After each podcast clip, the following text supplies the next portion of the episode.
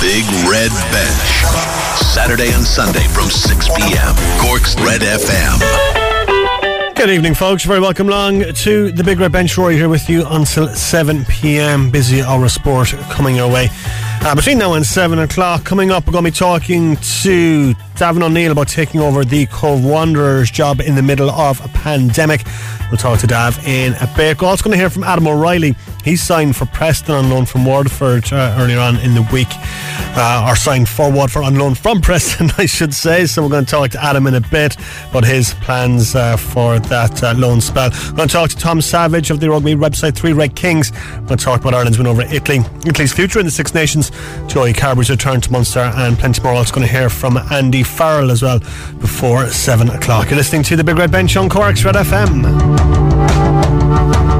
I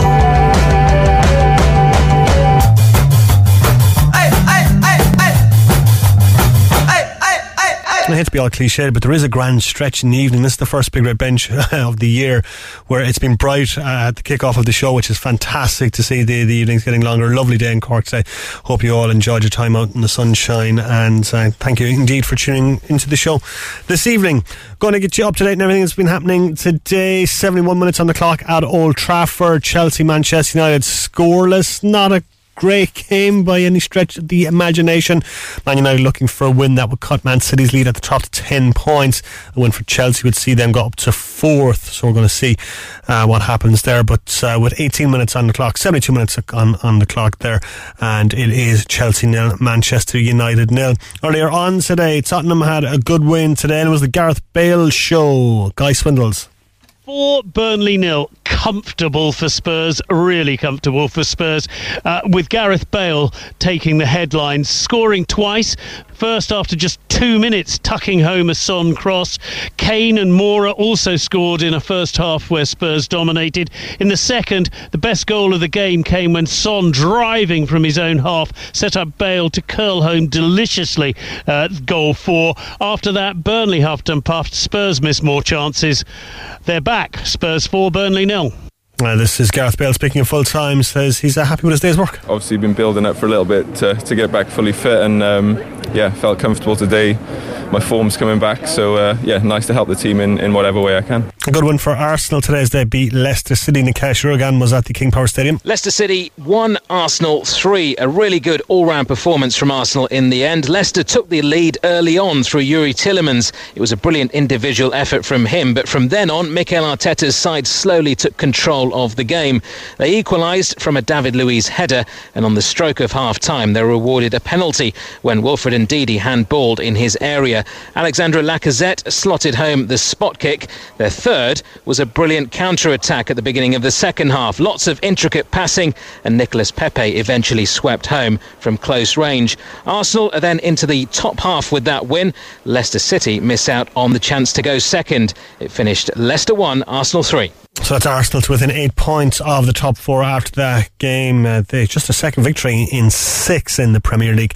Boss Mikel Arteta says his side showed great character. Coming here after a very short uh, turnaround from Benfica and go down very early puts the game in a really difficult position against a Leicester team that probably is the best scenario they can have. But I think uh, we played uh, some really good moments in the game. So a tough one for Leicester. They couldn't bounce back from their Europa League exit on Thursday. More bad news for them as well, with winger Harvey Barnes going off with a knee injury in the second half, and his manager Brendan Rodgers is anticipating a lengthy layoff for Barnes. It looks like he, he needs to go in for an operation, so he's he's probably going to be minimum minimum six weeks.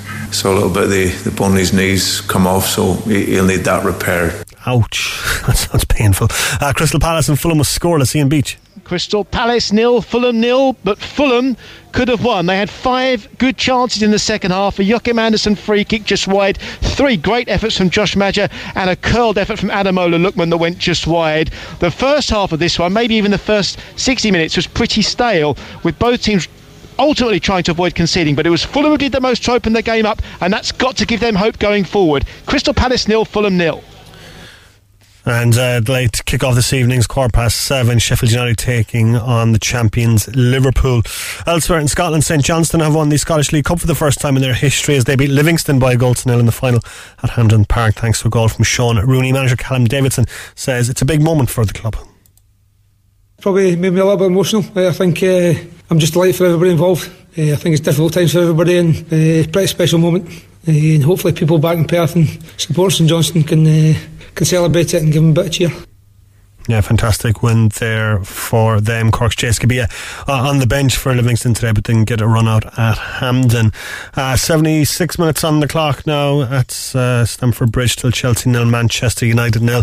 Uh, some sad news today. Um, former Newcastle and West Ham manager Glenn Roeder has uh, passed away at the age of 65 following a long battle with a brain tumour. As a player, he was a defender for clubs including Leyton Orient, Newcastle, and QPR. The League Managers Association chairman Howard Wilkinson has described Roeder as one one of the country's most respected coaches and says he will be sorely missed. Here at home in pre-season friendly action today, uh, Cobh Ramblers losing out to Shamrock Rovers in a pre-season friendly 3-1 was how that finished earlier on today. Cork City currently in action uh, against Shamrock Rovers as well. Um, second half is just underway there and it is Shamrock Rovers 1, Cork City 1, Cian Murphy with Cork City's goal there. Rory McIlroy is in contention at the WGC Workday Championship as he prepares to get his final run underway. He'll tee off from 11 under par and just about half past six, four shots behind the leader Collin Morikawa. Shane Lowry is two over with two holes left to play today. Seamus Power meanwhile best of the Irish in the final day of the Puerto Rico Open. He's 11 under par after six. He's in a tie for ninth and five shots off the pace. Padraig Harrington, two under through eight. Leona Maguire's four under par after 13 holes of her final round of the Gainbridge at the uh, LPGA, LPGA Tour. That leaves the Cavan native in a tie for 21st, 12 shots off the pace. In rugby, Leinster in action in the Pro 14 this afternoon, or this evening, I should say. They're taking on Glasgow Warriors, 30 minutes on the clock. It is Leinster 21, Warriors 7. In snooker, John Higgins leads Ronnie O'Sullivan six frames to two in the Players' Championship final in Milton Keynes. The decider is a best of 19 frames contest.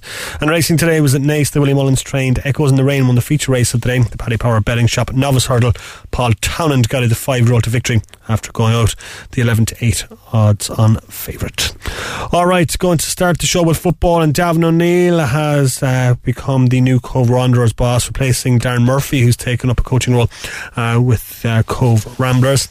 And uh, I spoke to Davin, the former Cork City and Cobh Ramblers player, about taking over Cobh Wanderers uh, in the middle of a pandemic and what he's expecting for the first division of the League of Ireland as well. Well, I I suppose I finished I finished playing a couple of years back. Um, I think it was 2016, which is five years ago now. It's it's hard to believe, but it passes so quick. Um, it's it's something that really arose because Darren Murphy vacated the position, um, going to the under 19 Cobh Ramblers um, local side. So it was a position came up, and I thought about it. I, I, saw it online and I thought about it. At first, you, you kind of you, you say to yourself, don't you? Uh, will I put myself in the hat for that? And what does it entail? Because I've never done something like that before. So there were them questions. But essentially, you talk to people that that I suppose that you have respect for, maybe that have experience, and and you make your decision based on that. Then, so I, I did all that, and I decided to apply for the job and, and go for it then. Yeah, because obviously it's um, above all else, it's a massive, I suppose, investment in your time as well. Because you're out training a couple of nights a week, uh, match of the weekend as well. So family life has to be balanced out and all that crack. So it all has to be weighed up. Oh yeah, um, I, have noticed a big difference already. Even you know, um, balance is the key word there. Uh, but yeah, it's something I have to embrace, um, adapt to, and kind of, I suppose, rethink things. Yeah, but uh, I see that as a as a positive. Um, you're learning something new. Mm. I don't want to stand still ever. You know, I, I'm eager to drive on and, and learn something new and experience new things. So I'd embrace that. What advice did uh, Murph have for you? Well, I played with Darren. Um, I played with Darren at Cobh um, when he was a young, a young midfielder, hard as nails, uh, great player. Um, he always had great heart, you know. But I met him last week um, down in Wanderers when he was handing over everything, really, and he had some great advice. You know, he's he's done some fantastic courses, and he's, he said basically it's it's your footballing experience and your knowledge through playing the game that will stand to, you know, in good stead. And he gave me some nice um, advice, and I appreciated that. Um, have you been able to? Uh, you obviously haven't been able to meet up with the lads yet, but have you talked to the players and stuff? Uh, yeah. Yes, I have. I've contacted. That was the first um, first step, really. First, tick the box exercise, um, just to let them know that. Um, I suppose first of all, ask them how they are, how they're keeping, um, and introduce myself to all the players. I know a lot of them, but I don't know some of them. So it was it was um, just an introduction, really, on my behalf, um, and just to let them know that I'll be planning things going forward, and this is my number, that sort of thing. So it's just to get the ball rolling and a bit of um, formality, I suppose, an organisation for them. I spoke to David O'Leary yesterday about signing for Ramblers from Avondale, and he was talking about the frustration of the last year about not being able to, to play football in the Munster Senior League. I'd imagine all the Wanderers players the exact same, frustrated not being able to kick a ball. Well, yeah, I spoke to, like I said, I spoke to all the players, and they really, really, really want to get going again. You know, and I think it is that that structure of having that organization in your week, whether it be involved in a football team or work or what have you, you have you have that structure and you have that kind of goal setting mentality. And um, so I, I can't wait to get going, and I know they can't either. Um, I suppose Wanderers, um, a big club, um, got to the Intermediate Cup final a couple of years back um, in the Premier Division the last number of years. So things are going very well for the club as a whole over the last couple of years. Well, absolutely, yeah. Um, I remember, I think it was 2014 when I joined Ramblers as a player, most recently. Um, at that time, or sorry, Wanderers. Did I say sorry? sorry. I left Ramblers and joined Wanderers. um, it was in 2014 when I finished League of Ireland um, with Ramblers that I joined Wanderers, and at that time the club actually didn't have a, a senior team, and it was uh, Eric McCarthy, a local guard here, um, who took over management, and he he and Darrell Burke um, and myself basically as a trio went in, and I was still playing at the time, doing a bit of coaching as well, and basically took over the team and got a senior team up and running again. And great credit has to go to Eric McCarthy for by the way.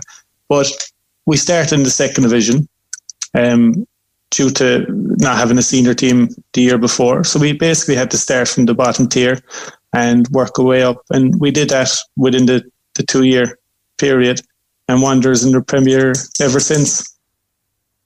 Exactly. Yeah. So I mean, like, what are the, I, suppose the, the, the, your immediate goals for for Wanderers over the next year? I suppose.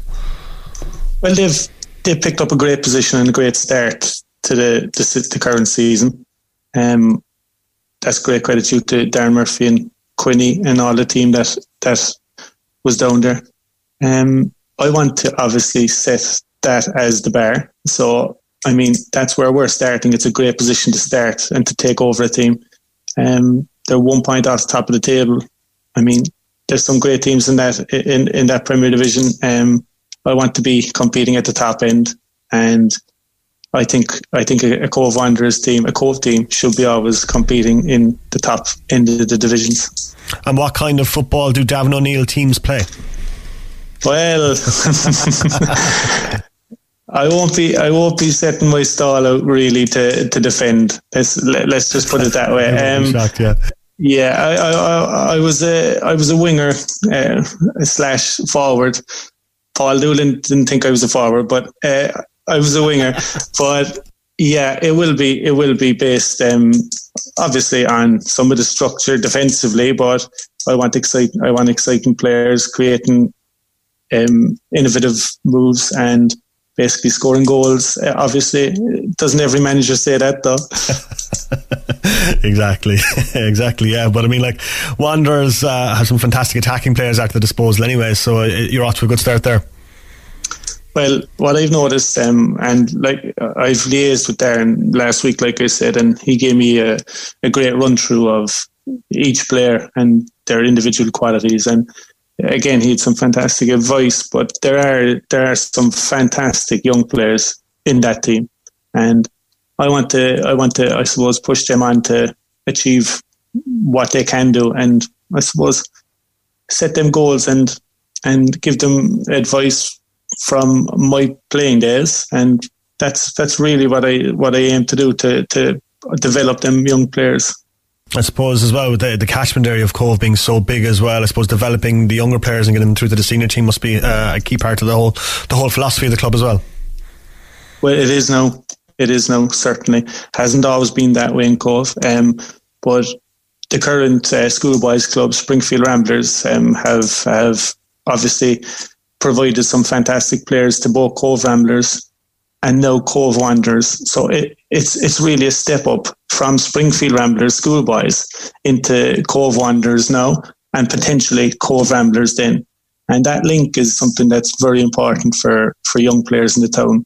It's it's a link that was broken for for uh, a lot of years for young players, and they didn't benefit from having having them clubs working together. But now they are, and it's really really positive to be a young footballer in Cobh to have these opportunities to develop and to, to I suppose, to um, progress in your footballing career. And speaking of, I suppose the clubs working together, the redevelopment of Old Church Park, when that happens, is going to be fantastic for football on the island as a whole.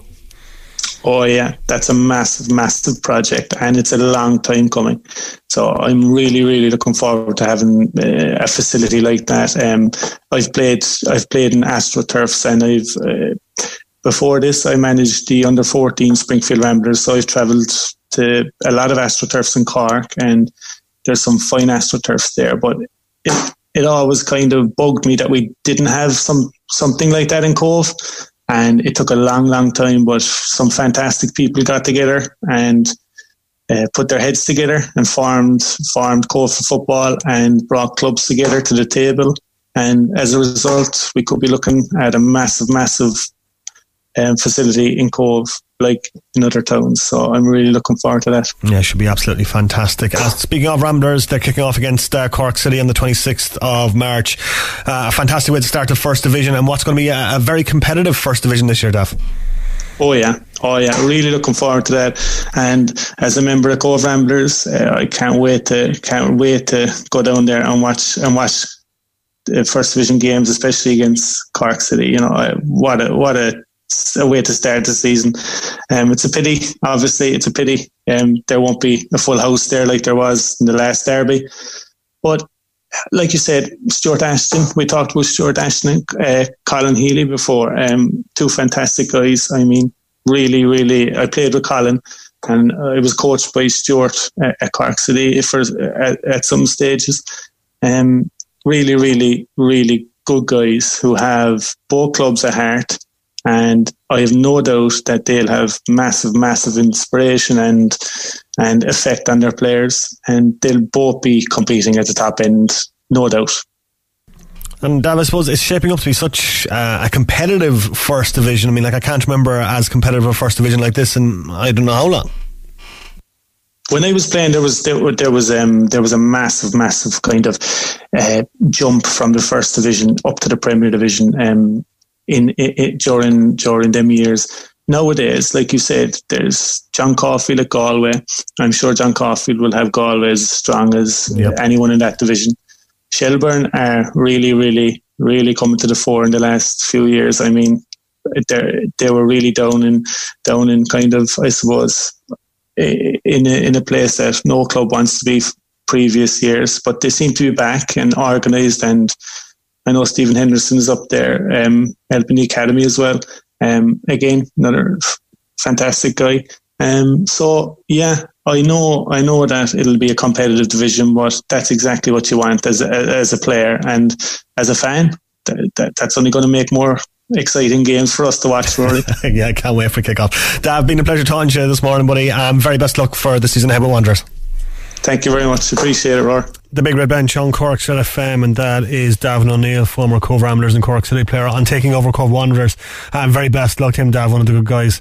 Um, very nice guy, so very best luck to him in his job as Wanderers boss, and uh, looking forward to, to, seeing them when the Munster Senior League season gets back underway. So hopefully that'll be uh, soon enough, anyway, because. Um, everyone just wants to get back playing football.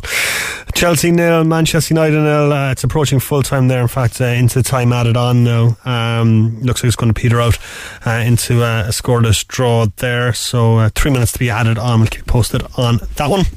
Uh, I want to talk now to Adam O'Reilly Uh, the Corkman signed for Waterford on loan from Preston North End earlier on in this week, uh, so he's done that to get more game time. He's signing on loan until the end of June. So I got a chance to speak to the former Ringmahon Rangers player uh, to talk about the move. It came about.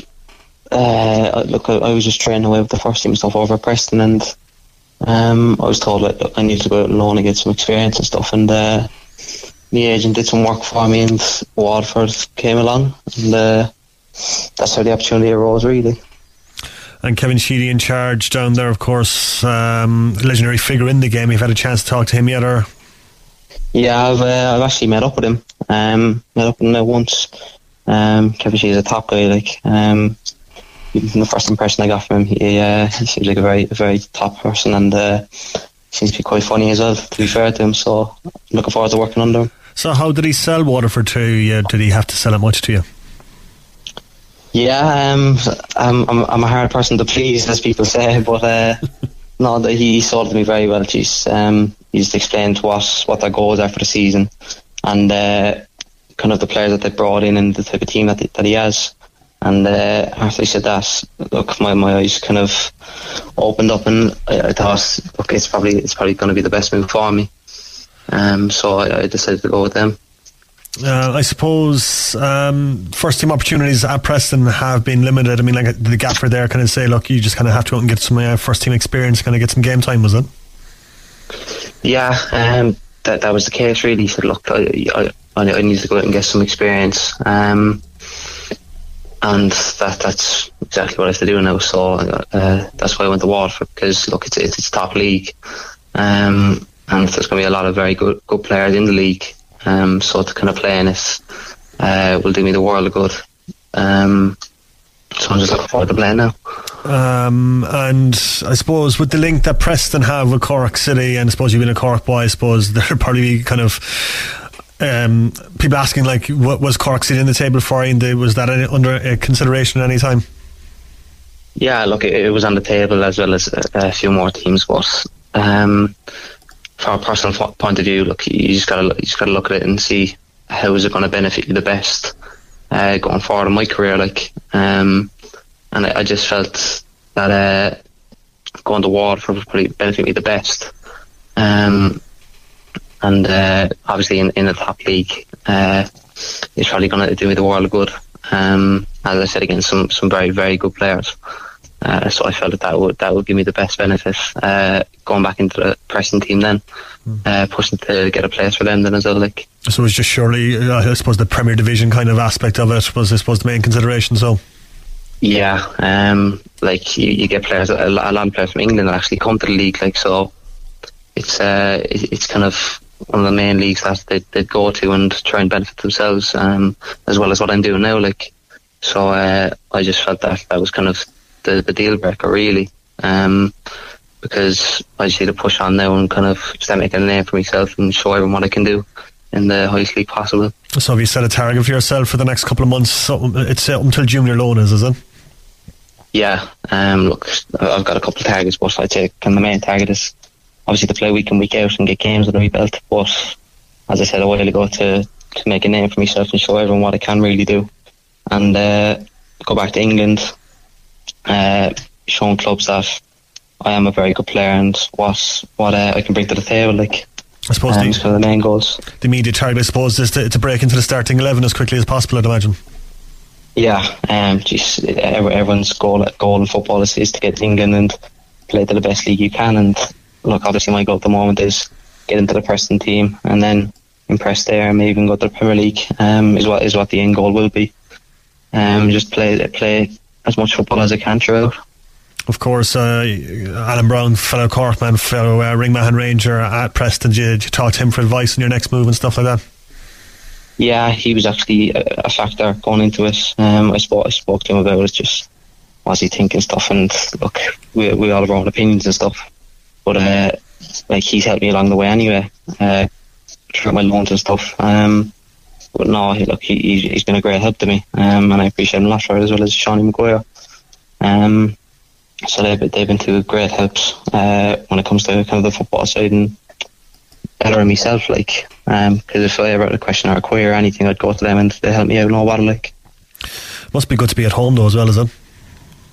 Yeah, geez, especially in these times, like um, the horrible times at the moment. So even be around my family and friends again, uh, it, it, gives me even, even a confidence boost, if you want to say, um, just because you're around, around great people again. Like, so will you be travelling up and down for training? Is it, or will you be moving to Waterford, or how's it going to work? Um, I don't know exactly what the plan is yet. Um, I'd, I'd, I'd like to kind of do half and half. So stay at home for maybe a few days and then go up there for a few days. But obviously it depends on the regime of training and stuff and games. Um, so I'm not 100% sure yet what'll happen. Just three weeks as well to go to the, the start of the league. Um, so you've plenty of time to get training, I suppose, and to get your know, to, to know your new teammates ahead of the start of the season. Yeah, no, look, I, am looking forward to getting to training with the lads now, like, um, because as soon as I got told I was going to them, uh, I, I, couldn't wait to get started, like, um, because I've seen that they send some very, very good players. Um, and as I said, Kevin Sheedy said that uh, the team is great, and um, I've heard one or two things about the team as well. So uh, I just can't wait to get started with them now and start uh, playing games and winning games in the league stuff. A tricky start as well away to Drogheda United, but I suppose the, the thing about the League of Ireland is there's no easy games in any stage of the competition, I guess. No, yeah, geez, they're all great teams, like so it's going to be very competitive throughout. Um, there won't be one easy game, like as you said. Um, so that that's kind of the best thing that I'm looking at now is I'm going to be coming up against some very very good teams. Um, so it'll, it'll, test my ability and uh, only make me better. Yeah, exactly. Yeah, and Cork City have signed um, a Preston midfielder on loan, Jack Baxter. What can you tell us about him? Yeah, um, so me and Jack, we've actually played with the U team all the way up. Like, um, but Jack's uh, Jack's a very good, very good player as well. Like, um, very good in the ball. He's he's, a, he's like a defensive midfielder. Um, the number six role you want to call it. Um, so the fella can find the pass for you. Like, so he's a good player in my eyes, and yeah, so he'll do well when he goes to Cork City, I think. Excellent. Adam, thanks for talking to us today. Looking forward to seeing you in action uh, for Waterford. Very best luck for the season ahead. Thanks very much.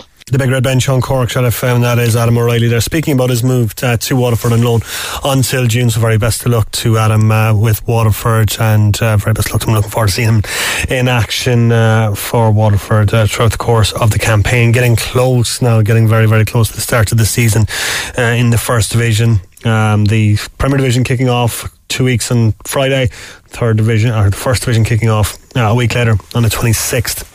Cork City and Cobh Ramblers at Turner's Cross.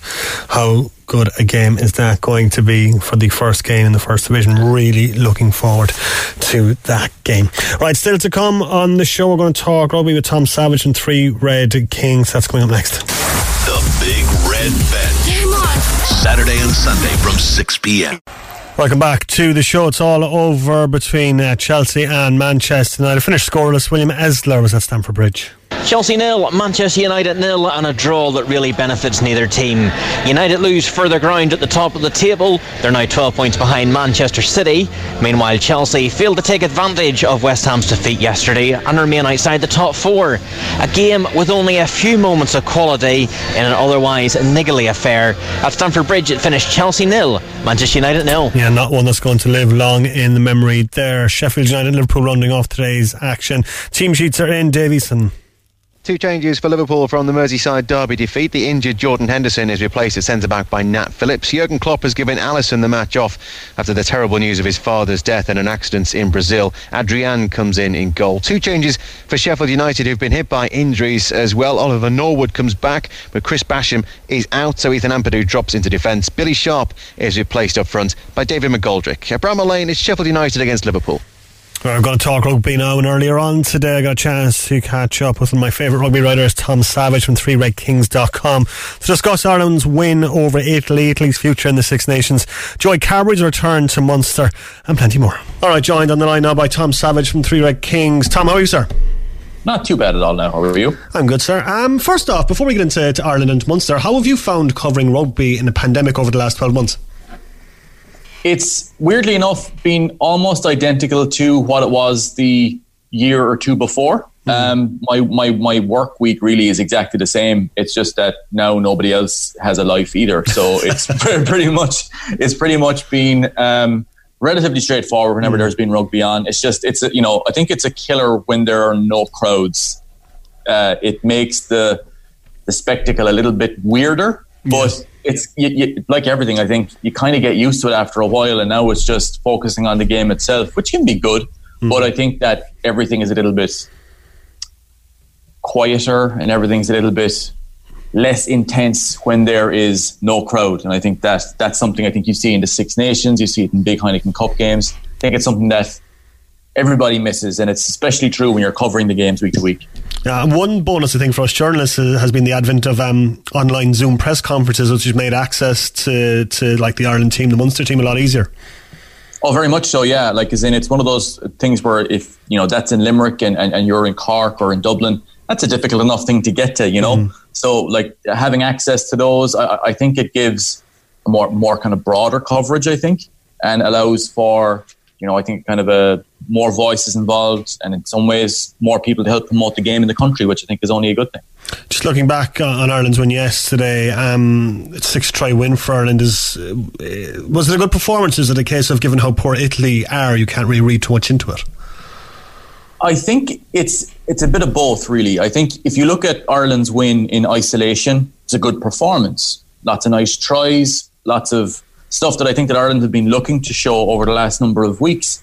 But if you go back to October of last year, Ireland beat Italy 50 points to 10 in the Aviva Stadium, and then a week or two later went to Paris and really underperformed against France. So I think in the, we, we have very recent examples of how the win here might not have might not translate to what Ireland will ultimately be, be judged on in this tournament, which will be an away game to Scotland and then a home game against England, who are looking vulnerable, yes, but I think that I think if you focus a little bit too much on how good Ireland looked against this particular Italian side, I think there's a danger of not really seeing the, the wood for the trees because uh, I, I think from a, a collision perspective, Ireland have hadn't haven't had this kind of dominant gain line against the team since maybe the last time they played Italy. So my question is, it was good certainly, and you you, you give credit where it's due, but Ireland don't judge themselves against how they do against Italy. It'll be those next two games against uh, Scotland and and uh, England that will be the important ones. There was a lot of, I suppose, um, flax uh, sent Ireland's way after the opening two games um, following the, the two defeats. Was that deserved in your view?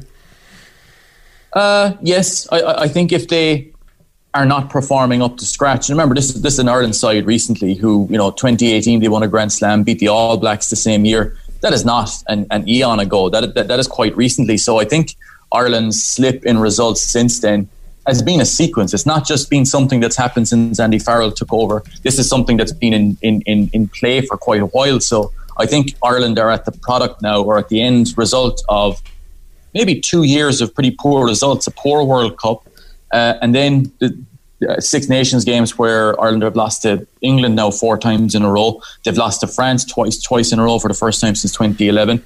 There's a feeling that results are beginning to dip, and with that, there will be criticism and there will be focus on well, what are Ireland actually trying to do.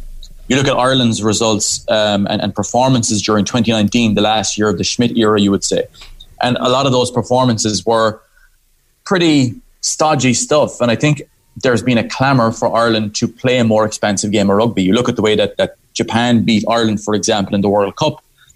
There's a natural focus to kind of go, well, well why aren't we playing like that? Mm. And I think the people, Mike Catt's been brought in to try and play a style of rugby a little bit closer to what people want. That will take time to bring in. But when it doesn't work and you're losing games against Wales, who Ireland beat repeatedly last year, and France, there will be a focus. And I think last week, my cat started to there was a, a feeling that he kind of threw his players under the bus. But I think it's a two way thing. He is responsible for the attack, for the direction that they take, but players have to execute as well. Yesterday, both structure and players really performed. But the caveat to that is it's Italy. Yeah, I think that's the caveat for a, a lot right. Yeah, it is Italy. Gary Doyle on the 42.ie today was making the case for uh, Italy's removal from the Six Nations to be replaced by Argentina or South Africa. Would you be in favour of the removal to be replaced by either of those countries?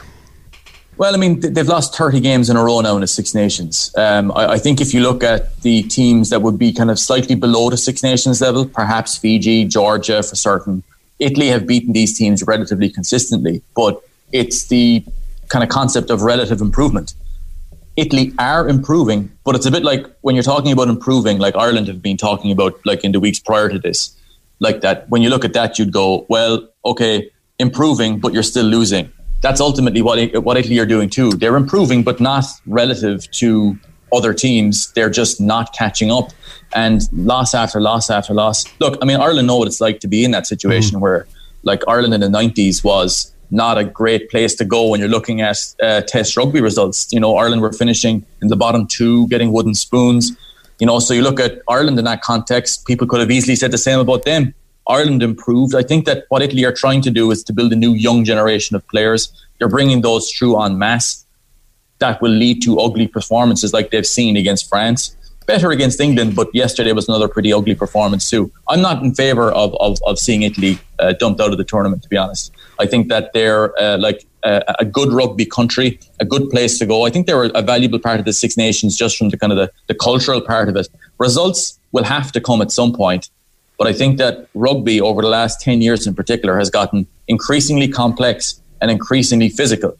Uh, and that kind of stuff is not just, it, it isn't just about passion and scoring tries. It's become an incredibly technical game. And that's the kind of thing that Italy, I think, are kind of catching up on relatively a fair bit slower than everybody else. Um, from, I suppose, uh, a Munster fan's perspective, a lot of eyes on Craig Casey yesterday, and, a lot of people excited uh, for his debut. How comfortable did he he look at this level yesterday? unbelievable. I mean, you look you look at Craig Casey since he's kind of made his breakthrough into the Munster team. I think over the last two seasons, he's looked incredibly comfortable at every level. Uh, Pro 14 games, Champions Cup games, big Interpro games, and now uh, at, at, Ireland level. Yes, it was against Italy, but a lot of the qualities that, that Craig Casey showed in this game, like you, you, you would easily scale to Scotland or France or whatever. He's just an incredibly talented player, and it, I think a lot of it comes down to just his mentality. I mean, he's incredibly skilled, of course, but nothing seems to faze him. A lot of the time with young players, you get into camp, uh, Ireland camp, and it's a mentally exhausting place to be. There's so much to take in, depending on your position. There's so much to to learn, as in just from a sort of an intellectual basis. Never mind the the kind of increased physicality. So a lot of guys come out of camp exhausted, mentally weary. But you look at Craig Casey, and he's a guy who just, you know, didn't get uh, minutes off the bench against France uh, two weeks ago. So came out desperate to play against uh, Edinburgh for Munster, did so, played incredibly well, and then back into Ireland camp, and just nothing seemed to faze him. Came off the bench, played like a guy, didn't look like it was his debut, really, you know. Um, really, really strong, and he's a guy who there's nowhere in this game he can't go. Uh, if he has a bit of luck, if he has a bit of luck with injuries, this is a guy who can go very, very far. You surprised he didn't start yesterday? Not really. Uh, I think Andy Farrell was under pressure um, for a result here first and foremost. Um, I mean, you look at the recent results that Ireland have had against Italy, and you could see that there were some aspects of this, you know, win was quite predictable. But Andy Farrell was thinking more not just about this game, but about the Scotland game, looking to build cohesion in the group that really Ireland have lacked over the last while. Um, and try to build on the momentum, you know, because I think from Andy Farrell's perspective, he could have started a lot of younger players here but they more than likely would not have started against Scotland. So you look at him trying to build, well, good confidence, nice try scored. Let's roll that now into Scotland is probably the thinking. Uh, but again, it, it comes down to when results are poor, it's difficult for a coach to kind of throw caution to the wind to a certain extent by using his wider squad, using younger players. There's always the clamour and, and, and finding a balance between, okay, well, we have to develop younger players, but also a coach runs on wins uh, if Ireland were to throw in a very new unit against Italy yesterday, there's a possibility that, that could have been a very sticky result. Yeah. It wouldn't have cost Andy Farrell his job if Ireland had lost that game, but it's, you know, I, I, I'll say this. Everybody will forget this game within by the time the Scotland game comes around, maybe even the England game, you won't remember much details about this. Yeah. Had Ireland lost this game or come really close to losing it, that's a game that would stick long in the memory and would hurt the coach's tenure. Certainly so. Um, talk to me about the, the impact that Paul O'Connell has had uh, from a coaching perspective. He's brought in to work with the line out, Ireland's line out yesterday. I think in the first half alone, five line out wins, two steals. So whatever he's doing seems to be seems to be working. Yeah, I, think that uh, Ian Henderson has spoke during the week about that. What Paul O'Connell is kind of doing is just kind of simplifying a lot of the stuff that they were doing, working on some of the the basics that everybody kind of thought they knew, and just kind of going back to those. Like as in Ireland's line out in the two weekends so far of this season of the Six Nations has been the, the, the least effective lineout in the tournament uh, with regards to producing the sort of pictures that they want to do, basically because you want to launch off those.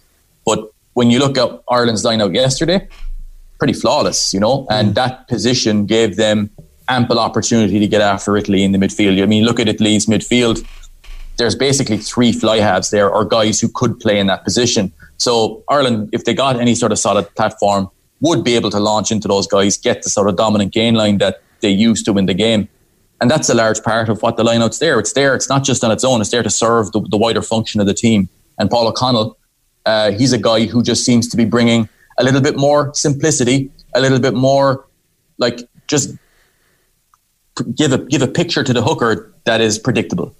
And when you have that, guys will make throws for the most part. It, it's all relative to the pressure that you get put under as well. Scotland will, will provide a different challenge, of course, but yesterday was a, a good continuation of some of the stuff that we've seen throughout the tournament. Good, but will definitely need improvement. Yeah, and Scotland now to come in two weeks. Scotland, of course, haven't had a game this weekend, so it'll be four weeks since they've last played. Is that going to have an impact on them? Uh, maybe. Uh, you like you, you look at them; they've been in pretty good form for the most part. They played incredibly well against England. They were unlucky to cough up a loss against Wales, but that just seems to be how Wales have been going mm-hmm. over the last couple of, of, of, of weeks. Uh, they would have been looking forward to that game against France. They beat France last year, and I think they stacked up quite well with them. But that game's obviously chalked off.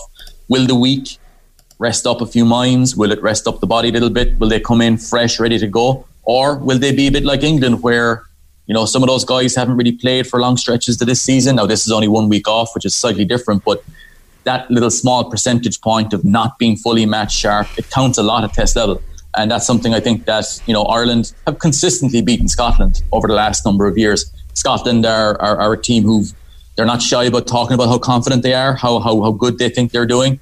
Uh, this is going to be a very big game. And I think that, that Scotland will certainly back themselves to be a bad matchup for Ireland. But whether or not that week off is a damage to them, we'll have to wait and see. But I think that I have a feeling it could be good for them. And I, I think that when you look at the, the performance they need from their front five, it could well be uh, an, important factor. Actually, speaking of England, uh, any sympathy for them considering the, the controversial nature of Wales's uh, first two tries yesterday?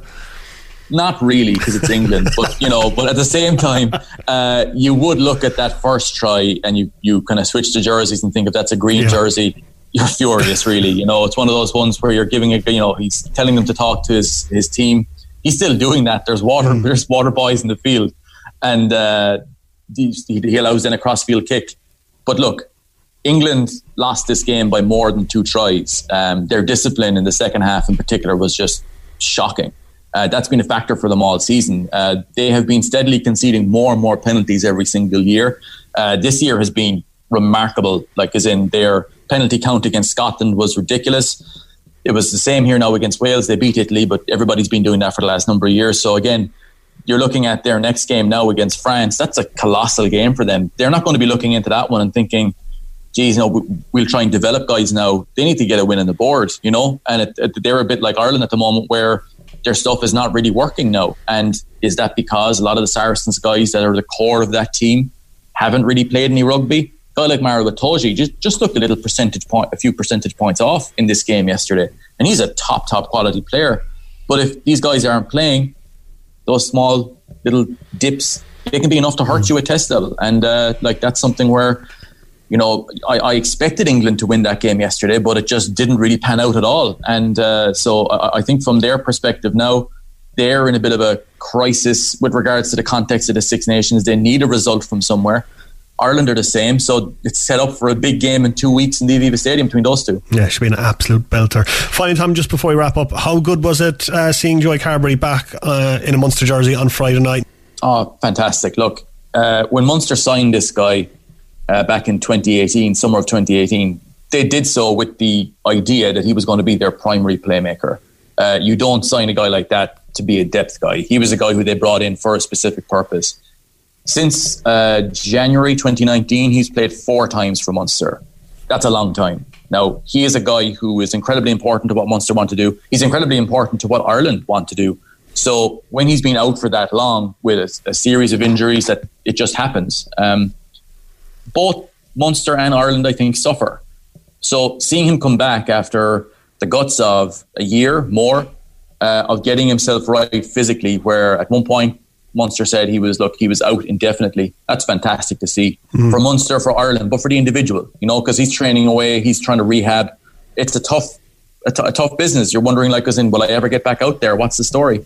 And he, re- and like to see him come back out and play pretty well in that last 15 minutes, but especially that penalty right or the, the conversion right towards the end. Uh, that's exactly the Joey Carbery that was there prior to his injury. Just a guy who can land them from anywhere.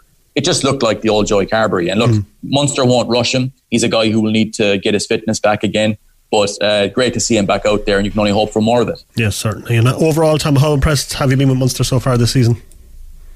Pretty good. Like you look at the way that Munster are trying to play that game against Cardiff. In some aspects, was an illustration of almost look the first time that they have a game in a number of months where there's not rain or wind or a big heavy pitch.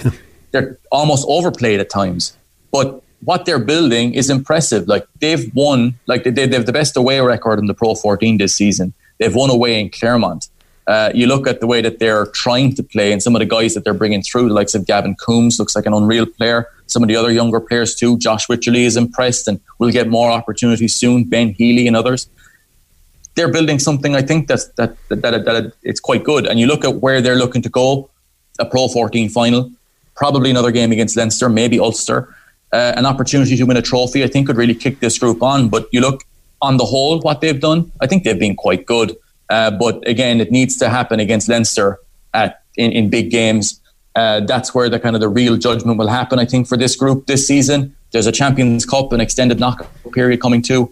I think they're in a good position. Carbery back fully fit, maybe RG Snyman coming into the mix as well. I think they have the capacity there to be a serious threat in Europe and domestically, but it'll just come down to those big games. Can they beat Leinster? If they can beat Leinster the next time they play this season, there could be a trophy. Fingers crossed. And yeah, Tom, thanks very much for talking to us. Uh, before we wrap up, tell us what's happening on 3redkings.com. Uh, on Three Red Kings this week, I'll be looking at the uh, Munster game. I'll be looking at the Ireland game and trying to go into the details of Ireland's lineout um, and the um, performance this over the last couple of weeks uh, and how it improved against Italy and where it might improve against Scotland. So that's on uh, 3redkings.com this week. Excellent. Tom, as always, a pleasure. Thanks very much for talking to us today. Thank you very much. Yeah, Tom Savage there from 3redkings.com. Be sure and check that website out. Fantastic uh, resource, fantastic uh, uh, analysis of Ireland and Munster games available there. We're going to hear briefly from um, Andy Farrell uh, speaking after uh, last night's win. Um, how pleased are you with that performance? How much of what you wanted to see did you actually see? Um, well, f- first of all, I'm, I'm really proud of the of the players. You know, um, they've uh, they, have shown the real ca- uh, character over the, over the last couple of weeks. Um, it's not nice going after after uh, two losses and um, uh, and waiting a couple of weeks to, uh, to to try and put that right. And you know, we, we talked about it's a test of character, and uh, they've stayed strong. They've stayed very united together, and yeah, there's as a group, I think they've all pulled together and uh, and showed um, the the leaderships in different ways. And um, I thought I thought we earned the right uh, to score some points with the way that we we we approached the game in the first half. I thought our attitude was was top class. We approached the game in the right manner. We paid the game uh, the, the, right respect and Italy the right respect. And uh, I thought we punched away um, um, really well in the first half, and the game opened up in the end. I just ask you how exciting it is to give Craig Casey and Ryan Baird their debut, and, and how big a future can they have with Ireland? I've just said to them there that the, the, the two guys, um, I was waiting for the nerves to kick in all week. Uh, they was absolutely nerveless and an absolute credit to themselves and to the families. And, and again, you know, in these COVID times, um, I, I, feel uh, I feel for the families not to, not to be able to come out to Rome and. Uh, and see that experience because the sons were, were, were outstanding. You know, they, they became men today. Um, they, again, they they got about their jobs quietly all week, and uh, the nerves never really set set in at all. And the only thing that I asked of them um, uh, today was to be themselves, and the, and there was that in spades. So I thought they was outstanding. And then and then the uh, the other guys, obviously Robbie Henshaw. Um, uh, yeah, I, I don't know uh, what else we can say about Robbie other than he, he was he was top class, top draw today. He's, some some players put pressure on themselves when they reach milestones, and the other players just grab the, the occasion by their own hands and embrace the embrace the pressure. embrace the um, uh, the occasion, etc., and and, uh, and take the game to the opposition. And from minute one, I mean, that was an outstanding performance from Robbie in that first 40 minutes. So well done to the three of them. Can I just ask you about uh, Jordan and then the three front row guys who came off? What were their injury issues, and, and are there any more? Um, uh, there's a few niggles uh, that we uh, we need to um, uh, assess in the morning, uh, especially after the flight at home home this evening. So we'll see how people pull up. Jordan had a a little bit of a tightness in, the, in his hip flexor, so we had Earlsey on um, early enough because we didn't want to take a risk there. Tadhg uh, had just gone over his ankle, but he seemed to walk off uh, pretty pretty well. Uh, Ron has just got a dead calf, so he's going to be uh, good. And uh, David Kilcoyne um, failed his HIA, but he's in good spirits in, in the changing room as well. That's Andy Farrell speaking after yesterday's win over Italy. A two-week gap now for Ireland uh, after uh, to, uh, after yesterday's game and a good performance against what is to be said, look a poor Italy side. Uh, but it's Scotland next Sunday, 14th March, three o'clock kickoff for that one. So two-week break now for Ireland ahead of that game. in the Pro 4, Jean Leinster 28-21 up up on Glasgow Warriors, 55 minutes on the clock, and Shamrock Rovers beating Cork City by two goals to one in their pre-season friendly in Tallaght. Cian Murphy with Cork City's goal uh, there in that game. All right. Um, on Friday, the uh, new FAI CEO Jonathan Hill held his first press conference and uh, had a lengthy chat with the media. I was on the conference call, and uh, he spoke a lot about Irish football, international fixtures, and uh, the decision to broadcast First Division and Women's National League games as part of the new LOI TV streaming service. Uh, so this is a little bit of Jonathan Hill talking about that. I think that was a, a, an important announcement for us to make, and uh, look, we're also uh, we're we're very thankful to our partners at RTE, uh, not least because they are going to uh, be our main broadcast partner for our live games as well, um, but for also uh, supporting us in relation to um, to the Watch LOI service. Um, look, I, I, genuinely believe that this is uh, th- this is something that we as an association uh, need need to do and needed to do last year as much as this year, from a very simple perspective of it being a service for the fans, and that's what I see this for. So I'm really pleased that we're able to extend the service from last year uh, into the first division games, and as you say, also into the women's national league for the first time. And we are going to make those women national league games. Um, free of charge, so anyone can uh, uh can access them, which I think is um, again another positive step uh, in our support of, of women's football. So, yes, uh, it was important uh, to get that message out. It was important that the clubs understood um, uh, how they can interact with the um, uh, with the service, if you like, because um, clearly, in a scenario whereby um, it looks as if we will be playing behind closed doors until uh, the end of the first phase, so the first 14 rounds until the end of May. Uh, the the clubs wanted to uh, to understand how they could um, market their own season tickets, if you like, uh, in the context of a COVID situation, um, but with the support of a streaming service. So, um, yeah, we were really pleased to get that um, that, that announced. Well, we are hopeful that we will have some fans back into the stadia um, for the second part of the season, but um, clearly we can't anticipate that now at the moment. Um, but if we do, um, then um, the, the, the, streaming service, in theory, becomes um, less necessary in terms of uh, uh, the, the, the service to those fans who go to the games. But the service will still be there. So those fans that may not be able to uh, to, to get to the matches will still be able to use it. Um, as I say, we've uh, we we the FAI have invested into um, a system um, with uh, which is called Pixellot, where the cameras um, will allow not just to have all of those games um, covered, but also um, it, it, does give a, a very useful service to our to, to, to to, to, the coaching teams at the clubs actually in relation to um, player analysis. So um, those cameras aren't going anywhere. There will be um, a streaming service for the second half of the season. Um, it's just that we hope that it'll be in the context of fans being able to get back and watch their teams play, which uh, I guess everybody is hoping for. The the Pixellot coverage on the yep. Um, First Division and the Women's National League, will there be any commentary or any additional production on that, or is that an option for clubs to bring on board, like some of the uh, the other sports might have done towards the end of last year? Yeah, I think at first division level and um, women's national league level, that is the type of creative uh, discussion we're going to have with the individual clubs. And we know that um, there are people across all of those clubs uh, and maybe local um, uh, radio stations who could provide commentary, etc., in relation to to those games. The most important thing, I think, was to get the um, the feed sorted, and and actually the um, uh, the pictures that you get from the Pixellot system are remarkably good, um, and so I'm really I, genuinely pleased that we are able to say that we will be broadcasting all of those uh, those uh, those League of Ireland and uh, Women's National League games. Um, but we will uh, will be talking with the clubs. Uh, clearly, only last night that we um, that we finally presented to them as to what the um, approach was going to be. But we'll talk with them to to talk about those additional production issues, if you like. You've got a, an existing sort of portfolio of good, strong sponsors, yep. Nissan, Boots, Aviva. Have you had a chance to meet with, in a virtual sense or a real world sense, with any of those sponsors at the moment, and are they all fully committed and on board? Sure. Well, I reached out to all of them when uh, when I was announced back in November. Uh, we actually have um, a meeting next week of all of the sponsors and partners, and uh, where we'll speak to them in the round. And um, yes, I think uh, uh, we we. Uh, we have all of their support. We have a, a, a, couple more announcements to make in relation to renewals of deals, which I'm very happy about.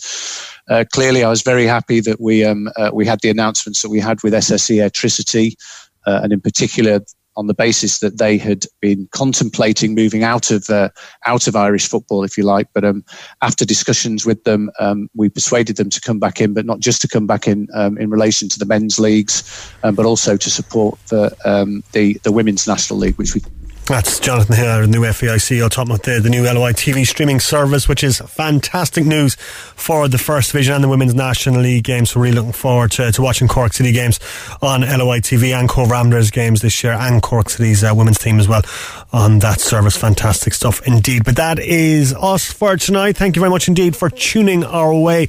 Our podcast will be online shortly. You get that on redfm.ie or from wherever you get your podcast from. Yesterday's show available there as well.